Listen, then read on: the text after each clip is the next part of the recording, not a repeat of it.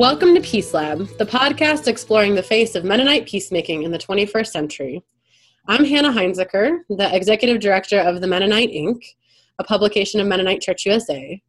And I'm joined today by my usual co host, Jason Boone, who's the director of the Peace and Justice Support Network. Hey, Jason. Good to see you, Hannah. Good to see you. And we also have with us today, I'm very excited about this, two folks who are going to talk with us about immigration. And we've got Saulo Padilla, who's the coordinator for immigration education for Mennonite Central Committee US, calling in from Goshen. Hi, Saulo. Thanks for being here. Hi, Hannah. Hi, Jason. Good to see you, buddy. And we've got Tammy Alexander, who is the Senior Legislative Associate for Domestic Affairs with MCC's Washington, D.C. office. Hi, Tammy. Hi, Hannah. Hi, Jason. Nice to see you too, Tammy. Thanks for joining us. Yeah, so we are grateful to have both of you experts here with us in this um, for this podcast to talk with us a little bit about a topic that that really has been at the center of national conversations and Mennonite conversations for a while now. So, Saulo, I know that you just returned from a trip to the US Mexico border and from this walk, uh, a 75 mile migrant trail walk that you were on.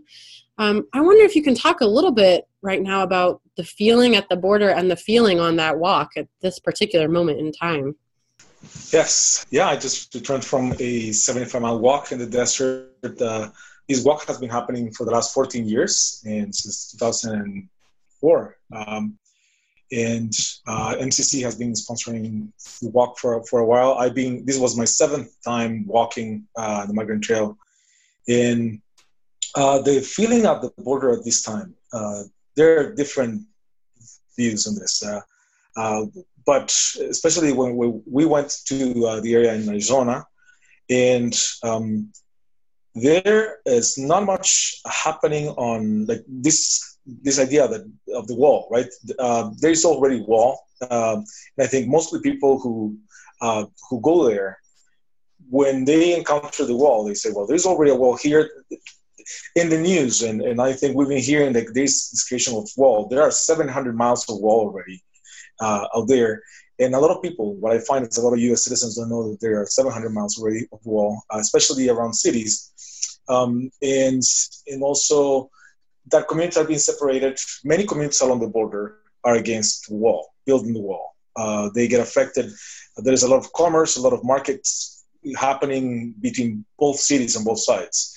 And uh, what I find is that many people, especially along the border, are against building more wall or more barriers of separation because communities depend on each other uh, both ways. people in the U.S. go over there and buy cheap medicine. Uh, people come buy stuff on this side uh, at the WalMarts and cheap places where they can get food and take it back.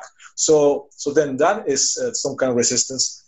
Also, there is this idea that um, that there is no people, there are no people crossing, uh, and, and that is uh, that is not true. Still, people continue to cross. Yes, there has been kind of a, a little bit of a decline on people crossing, but um, what happened during the migrant trail is we saw a lot of uh, things that people carry when they are crossing backpacks, uh, jugs of water, and many other things, more than I have seen in the last two years. So um, that has been a concern in the last, uh, since October to the, to the October till now, uh, the, the remains of 61 migrants have been found in the desert just in Arizona. So that also gives us an idea of people are crossing, people are dying. Um, and so that's that's one of the things that we feel there. Um, there's also this feeling of resistance uh, that is building up at the uh, at the border uh, from many organizations, and I feel that that's a positive as well. Uh, so, um, yeah, that's probably one that I can report from from the border. Sure, and you kind of are starting to get into an interesting point of you know we've been if people have been watching the news they may have read that deportations in the united states are way up it, just in the last four months since this new administration has taken office. But there's also been a lot of reporting saying that there have been less border crossings. And you're kind of nuancing that and saying that's not necessarily true. Um, i wonder if either you tammy or Saulo, both of you could kind of speak to the current sense of what's happening with immigration in our country right now and how these things are getting reported and what the reality might be that we're not seeing in mainstream news sources. Yeah, this is Tammy. I can take a crack at that. Um, I, I think one thing that's important to understand is that the policies that we're seeing under the Trump administration are very much a continuation of what we had seen under the Obama administration, only worse. I mean, President Obama was referred to as the deporter in chief, and that was because he deported more than 2 million people, which was more than any US president before him. And, you know, immigrant detention in this country was way up by the end of the Obama administration. And so he really, President Obama turned over this very well oiled uh, deportation and detention machinery to the Trump administration. And so they've taken that and they're trying to ramp that up even more. So where we're seeing you know more deportations and more detention it's it's still you have to compare it to what what was there at the beginning of the year um, and and though some of the statistics do show that there are fewer people trying to cross the border i think we have to be careful to read too much into that too because those numbers do fluctuate for various reasons and i think a lot of a lot of folks who might be considering whether to come to the US or when to come to the US. Um, you might be waiting a little bit to see what's going to happen under the Trump administration and, and when they want to make that journey. Yeah, the, the other um, the situation that's happening at the border is that many of the people who are crossing um, are being taken out into the very dangerous areas of the desert. So, so then we really don't know how many people are crossing. Uh, but one example from last week, uh, as I was walking a group called No More Deaths called into the migrant trail group. We were 58 people walking, and they asked if we could uh, support a search team that was walking for a look, looking for a migrant who was lost in the desert. And uh, four of us volunteered to go out into the desert and, and, and look for and search for, for this person. Um, and we went with a team. We uh, drove in a four wheel drive off road for about two hours into the desert, up into the mountains. And there were two search teams, and the other search team found him first. And he was without water, but he was up in the hills. And uh, when we walk in the migrant trail, we walk in in desert that is flat in, in a little, little valley. Uh, that's where 10 years ago people were crossing, but now they're being pushed into the outskirts of, of those and, and into, into the, the hills. For a long time, uh, it's, it's been believed that migration has been going down, but we continue to find all these things that are, show us that people are dying, bodies that let us know that people are dying and, and, and who are crossing. Also, um, I find detention centers in Arizona that are continuing to be full, and the Border Patrol continues to hire more officers. So that means there is this kind of need also that they find for more officers. Um, so, so then, yeah. So one is the rhetoric that tells us that the, narrative that tells us that there is no migration is low. Uh, the other one is that tells us that people continue to flood and come. So just to hear those two voices and which one is true, right? Um, uh, so that's that's part of, of this conversation. Who who is, is telling the truth? And with the learning tours that we do, uh, one of the things that we want to do is, is bring attention to that and just taking people to the border and saying, come and hear from Border Patrol officers what they're saying, uh, people crossing or not. Uh, who are the people crossing? Are these drug dealers or are they criminals or are they people who are coming to work in our farms and our factories? Um, so that's probably what we're trying to do with our resources and trying to provide learning opportunities. I'm curious about that, Saulo, because I've, I've been lucky enough to go on a, a truncated tour with you, and, and you're very intentional about meeting with the border patrol agents, and you've ta- you've written and talked openly about you know how, how, the tendency is to want to dehumanize those folks, but you work very hard at making sure that that that doesn't happen in your work. Have you talked to those folks since, uh, especially since the new president's been in? What do they feel about a wall, or what do they feel about sort of this beefed up rhetoric that we have? Uh, do they feel supported, or do they feel like this is going to be uh, not effective? You mean uh, border patrol? Uh, yeah, yeah, the agents that yes, you talk to. Yes uh, two weeks ago, I, I, met with Border Patrol officers, and um, one thing that has changed in the last year when I visited, the last tour that I did was in October. Border Patrol still at that point were feeling like they could say, uh, "No, we don't need more wall," or "No more." Uh, some Border Patrol officers said, "No more border wall. We have enough, and the rest is being protected by drones, helicopters. They have thousands of sensors on the ground, 23,000 border patrol officers who are along the border, all the sort of things that they have. Um, what has changed is this uh, two weeks ago when I asked border patrol officers what what they thought, they said uh, we cannot talk about border wall, we cannot talk about any of that. So then they have been pulled back in in I think some of the freedom that they felt before of kind of expressing their sentiments or their views have been pulled back. So that was one. I, I felt that yeah, uh, it's too bad that we cannot hear more from border patrol officers, but they let you know uh, a little bit that yeah, the border wall what has done it's a deterrent. It's a deterrent for people to cross in the cities uh, because they say a border wall. What happens is building a wall it makes it just uh, harder for people to cross in the areas where people can escape let's say cross and then within a few seconds they can be into a house or into a building or, or get lost uh, so they push people into the desert where they have hours to days to catch them. So then that's what uh, natural deterrent is what they call it. Um, so that's that's what we hear from Border Patrol. They say no, no more border wall. Now people are being pushed out into the desert where we can catch them in a couple of days. So then, then that's it. Uh, of course, there are different voices in Border Patrol as well on this. Uh, some Border Patrol officers say, "Yeah, we need more machinery, we need more guns, we need more all that stuff." So so that even in that in that force you can hear different voices as well yeah and i think you know when we were starting to have conversation even before we started recording this conversation here jason i know you had a good question there seems to be this rhetoric out there um, that if we just had better security at the border or if we had more enforcement of our current laws in the US that that would naturally lead to better treatment of immigrants in the United States naturally or that this is kind of how you first start to work at immigration reform. And I've heard you both talk about that. Tammy, I wonder if you'd talk about this idea. Does it functionally work out that way? Sure. I, I think we've, we've heard for 15, 20 years now the call for more border enforcement. And um, there are a lot of uh, policymakers, a lot of members of Congress who will say, well, we just need to focus on strengthening our border security and strengthening our laws, and then we'll get to the process of um, what to do about the 11 million undocumented immigrants in the country. But what we've seen then um, is that we've seen the, the fences and the walls built along the border. We've seen the, the number of Border Patrol officers doubled in the past 10 to 15 years. We've seen all this increased enforcement across the US, but we haven't seen any process yet to address the 11 million undocumented immigrants and give them some kind of path to citizenship.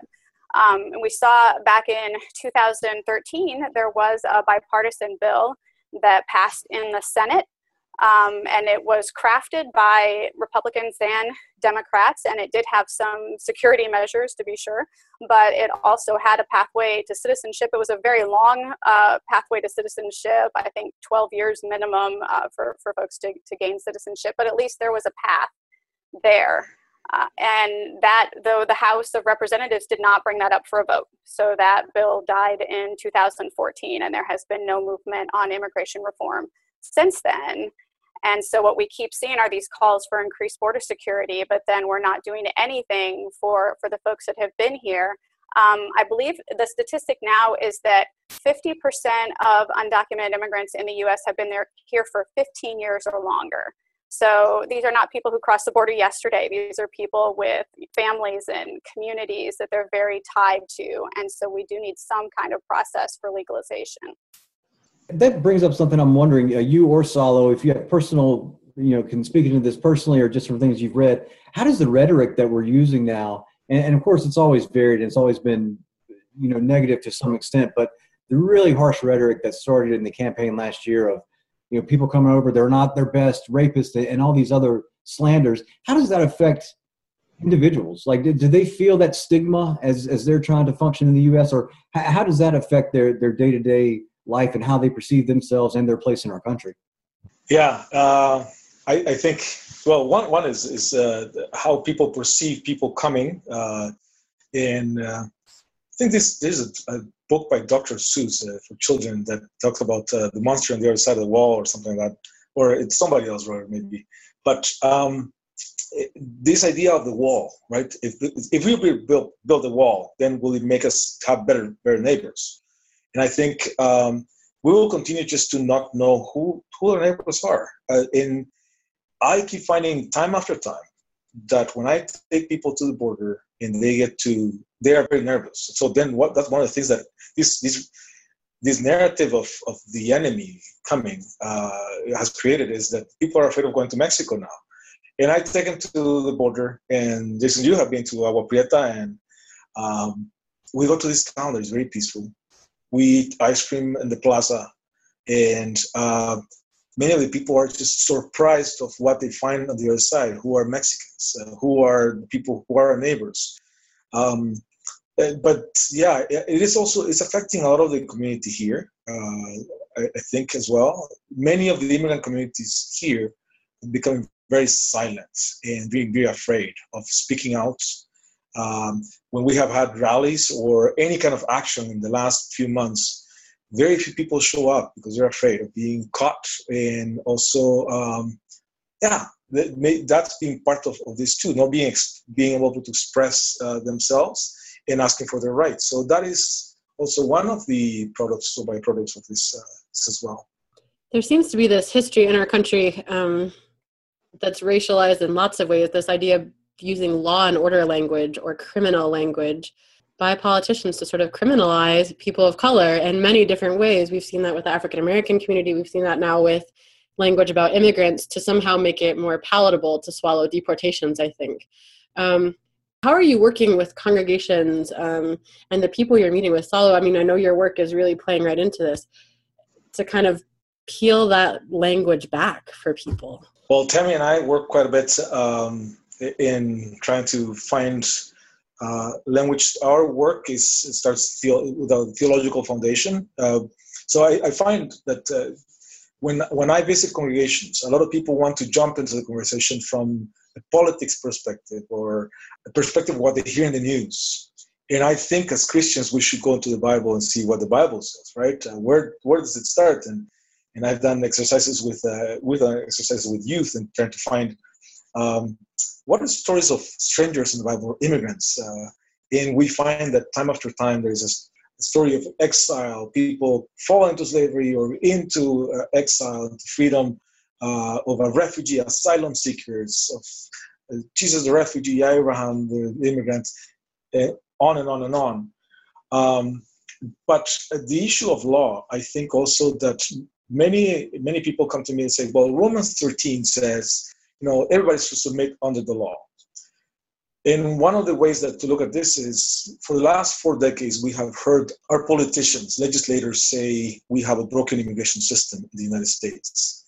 And none of them have actually done anything to fix it. We are working on very outdated laws. And for us as Christians, I think there is this prophetic voice in the Bible that, that speaks about laws being correct, working good.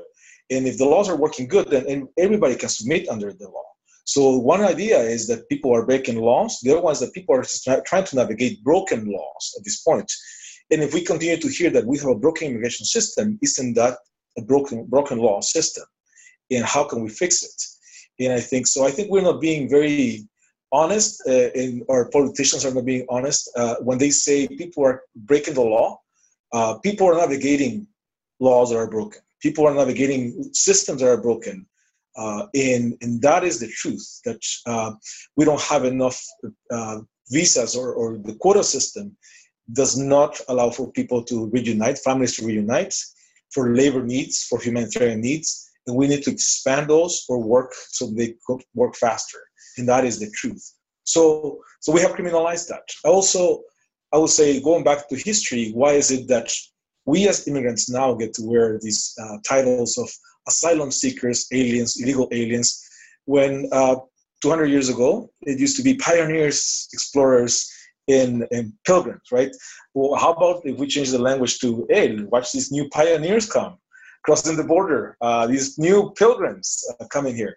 I think it will change. So then we have created a system to create xenophobia or, or fear of the stranger.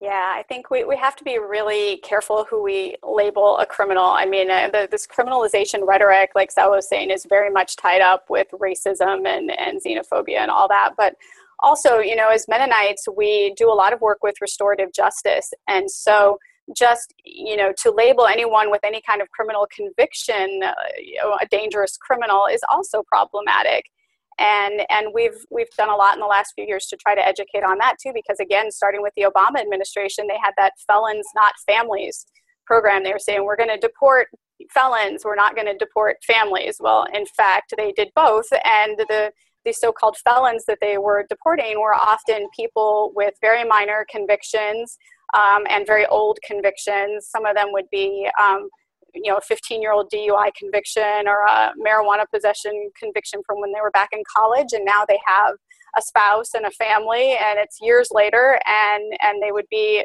considered a priority for deportation and considered a danger to mm. to their community when when they're clearly not um, and then also a lot of convictions for immigration related offenses i mean just being present, um, being undocumented in this country is not a criminal violation. It's it's termed an administrative violation of the law, not a criminal violation.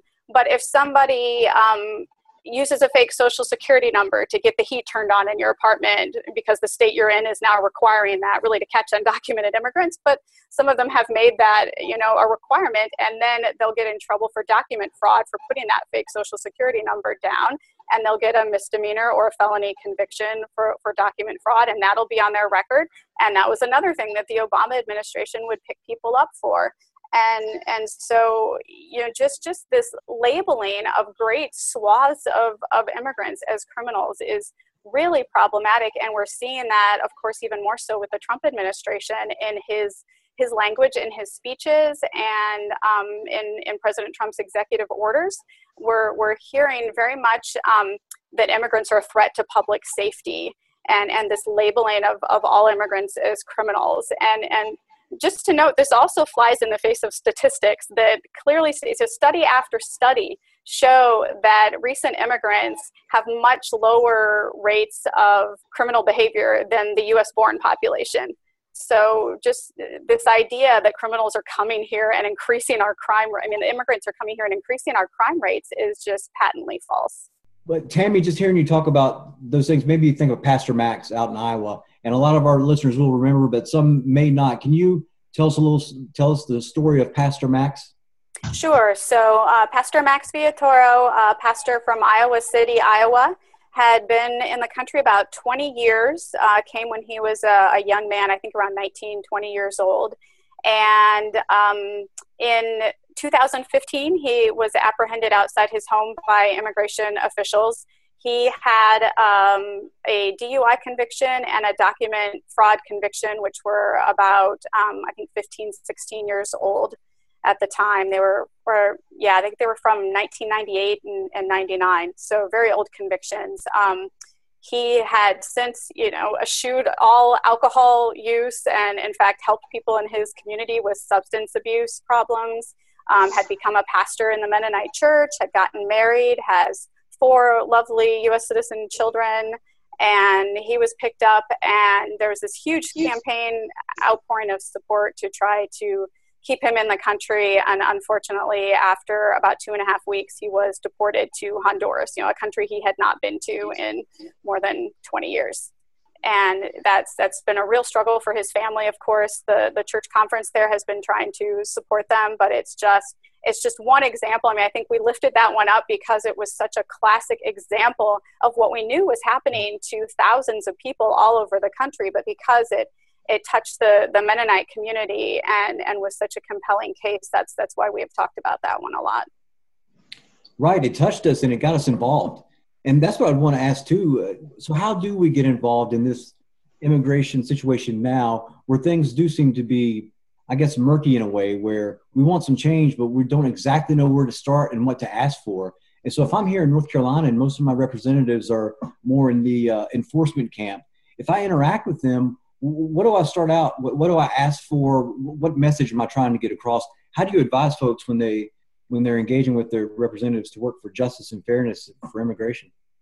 Sure. I mean, overall, the most important thing you can do is just uh, communicate with them and let them know your views about immigration and about immigrants in your community.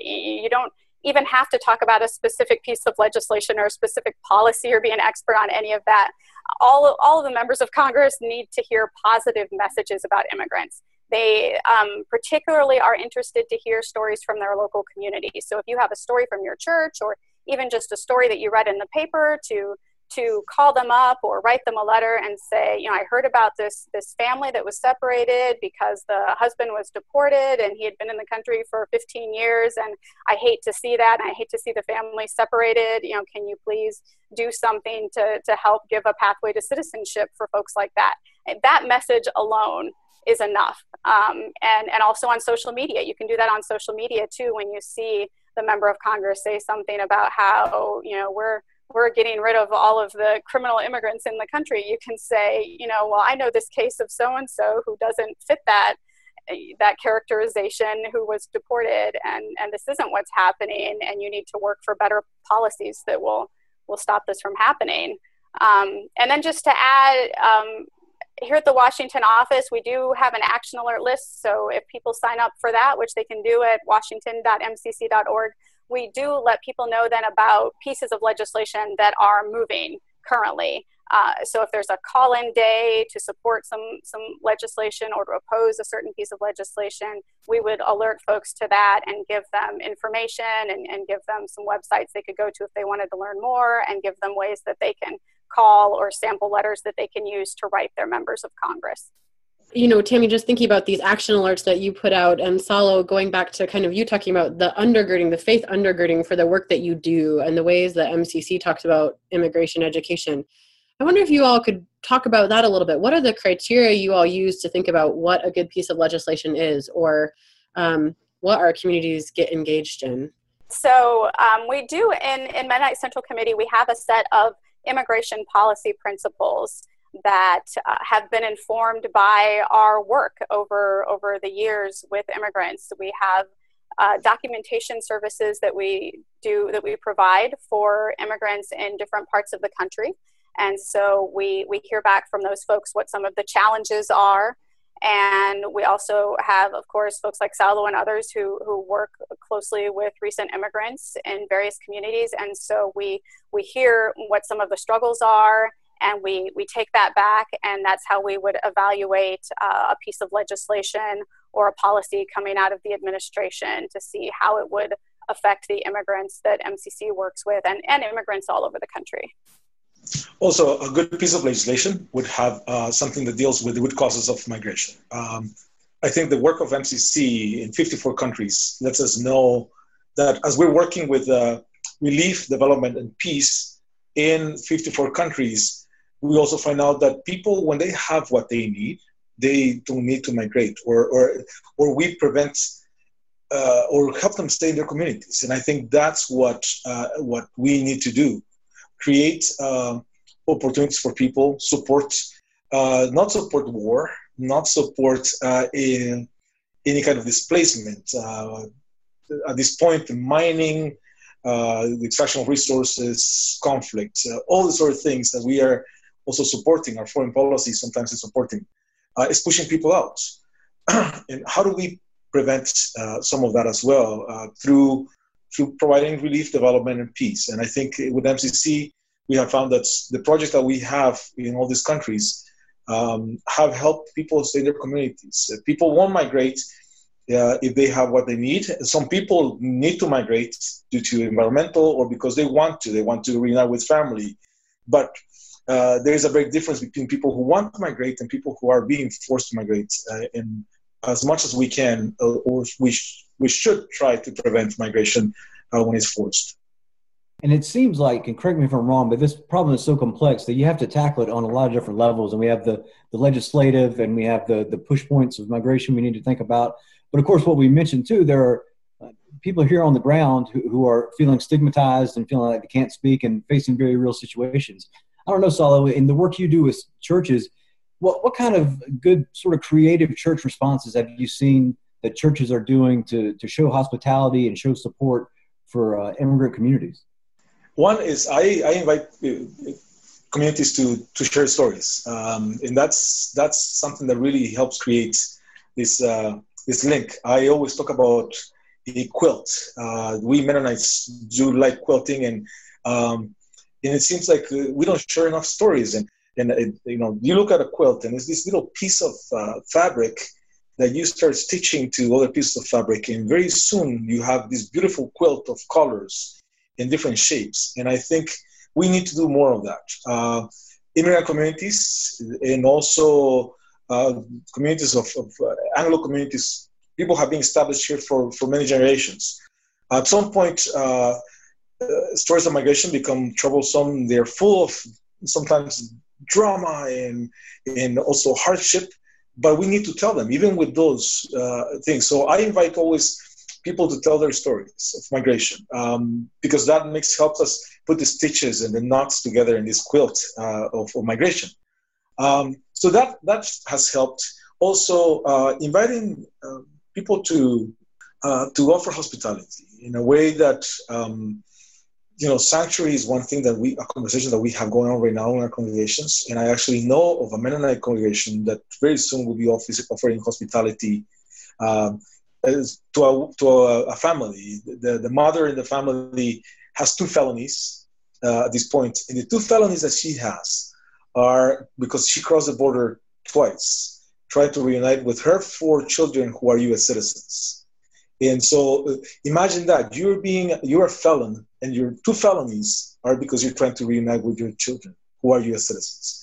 Uh, so, so yeah, how do we, this, this congregation is, try, is going to offer sanctuary to this woman, but how can more congregations become aware of what's happening, the criminalization of people uh, in these very unfair and uh, unjust uh, situations, and then also become aware, but also act uh, upon those things. And, and I think uh, offering hospitality is one, uh, informing yourself more about sanctuary and how do we create those, and also, you know, the calls uh, to our legislators uh, to be involved in that too. Um, I think is very important as well. So that's those are my invitations. Uh, uh also to read the Bible, read uh, uh, the Bible, stories of migrants, of, of migrants, people moving from place to place, and asking how God is acting upon them in, in all these stories, right? So this podcast is called the Peace Lab, and it may seem obvious, but if you think about that word peace and what that means for you and your work, um, how do you think about what peace means for you? Yeah, so I, I think for me, you know, when I was younger, I think peace used to mean an, an absence of war, an absence of violence. And, and as I, I was exposed to more in the world, especially more of the injustice and suffering that's happened, I started to re- redefine what peace means to me and realize that it, it means eh, having access to meet your your basic having the ability to meet basic needs you know having having food having shelter um, certainly being able to live free from conflict but also being able to live free from domestic violence or or other um, threats to your well-being. And so you know i just i think a lot of my philosophy around peace goes back to matthew 25 and and thinking about how how we're judged on on how we treat people that are in need, that are hungry, that are immigrants, that are in prison, and and how we we how we treat those that really don't have peace in their lives, that are really struggling, whether it's with violence or or some other struggle. And and so that's to me how we really need to bring about peace. It goes back to what Saulo was saying about you know addressing the root causes of migration. If if everyone was able to to meet these needs, to not be hungry, to to not be a victim of, of violence, then they a lot of them would not seek to to migrate. I, also think well, I really like the Peace Lab uh, title that you have given to this podcast uh, because I think when I think of a lab, um, it's this place where where you research, you experiment, uh, and you can measure things, right? And um, and I think that's a lot of the work that Tammy and I do, uh, and that we're doing with MCC. A lot of research trying to figure out what are ways that we can uh, create a, some kind of vaccine for um, uh, for xenophobia, uh, for the fear of strangers, for this fear that is being being injected in, in human beings at this point. Uh, and I think Jesus was was great at crossing borders and in trying in bringing Peter and all the people to meet strangers outside this you know this their their box pushing out. So so yeah, Tammy and I tried to find ways to eradicate uh, xenophobia through theological biblical resources, through learning opportunities, and um, yeah, how do, how do we deal with the root cause and speak about the issues that are happening right now? So, so in the area, building peace is trying to figure out ways to to work on both the the immediate needs of migrants uh, and then also the the root causes, the long term. Uh, so one of them is how do we stop the deaths of migrants in the desert? How do we do that? Uh, then how do we stop also the deportation of mothers with felonies and and the only, the only felony is because of wanting to reunite with their children. Uh, how do we create better uh, policies that are more humane for work and for uh, reunification of families? Uh, so then doing research on that, doing some experiments with uh, resources as well. We uh, hit our heads on the wall sometimes trying to figure out which resource will work, try to, to eradicate xenophobia.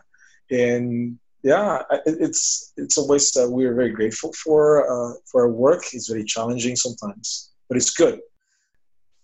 One last thing, I think that this issue of immigration and this virus is not about borders. Uh, some people think when we talk about citizenship, if they're only citizens, they will be treated better, right? And we know that, right? Uh, talk to African Americans or, or, Latinos in the United States who are citizens. It doesn't mean that citizenship gives them uh, a free ticket to or a blank check to all the rights. Uh, sometimes we have to fight for rights here.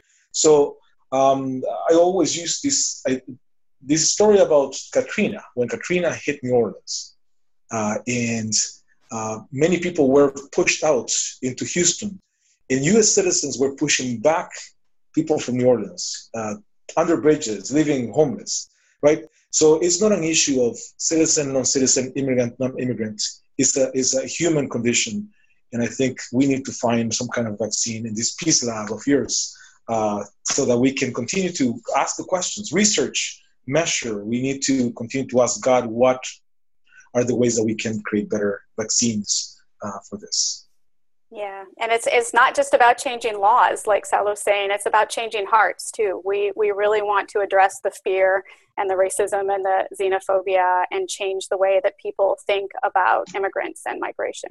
Saulo, I think it was actually you who made the connection between the story of, for me, this was a while ago, but you made this connection between the story of Jesus entering the temple and overturning the tables of the moneylenders. And it makes me wonder, you know, what are those tables in our own church settings right now that we need to overturn? Um, those things that we've let take root um, that have no place in the church. If anybody is interested in coming to the border, in, in participating in some of uh, the learning opportunities. We offer several opportunities. Check our website, uh, mcc.org. Uh, look for immigration. Visit the Washington Memo website as well. And uh, we invite constituents, non-constituents to participate in our using our resources, but also uh, learning opportunities like learning tours, immigration law trainings, and many other activities that we have uh, so people can be informed about immigration well, Tammy and Saulo, thank you so much to both of you. And thanks to those of you who have been listening today. This has been an episode of Peace Lab, and you can find this episode and all of our episodes on iTunes, Stitcher, SoundCloud, and the PGSN and the Mennonite websites as well. Our theme song is written by David Fisher Fast. And that's all for this week. Thanks again, Saulo, Tammy, Jason, for joining us. Thank, Thank you. you.